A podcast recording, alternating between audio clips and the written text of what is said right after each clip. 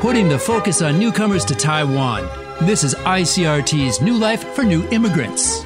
挥洒汗水与泪水，新住民在台湾开辟家园的心声，请收听《新住民新人生》。 New immigrant Ran Shizhen married and moved to Taiwan from Vietnam 20 years ago.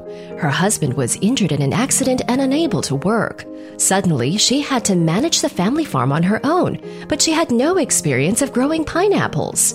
At first, she would make simple mistakes. She would fertilize too much or too little, and the fruit would grow unevenly. That was 20 years ago.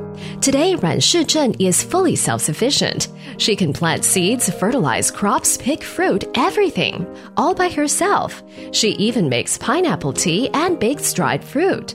Thanks to her hard work, in just two decades, she has gone from total novice to pineapple superwoman.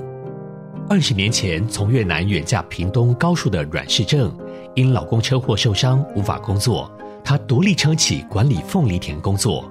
没经验的她第一次种凤梨，不是施肥过重，就是太少。第一次长出来的凤梨参差不齐。阮氏正在自己努力的学习下，现在从种苗、施肥、催花、采果都不用假手他人，就这样一种将近二十年，从完全不懂凤梨到变成凤梨女超人。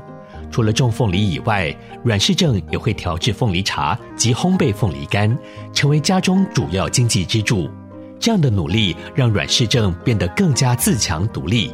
现在连念高中的孩子假日也会来帮忙。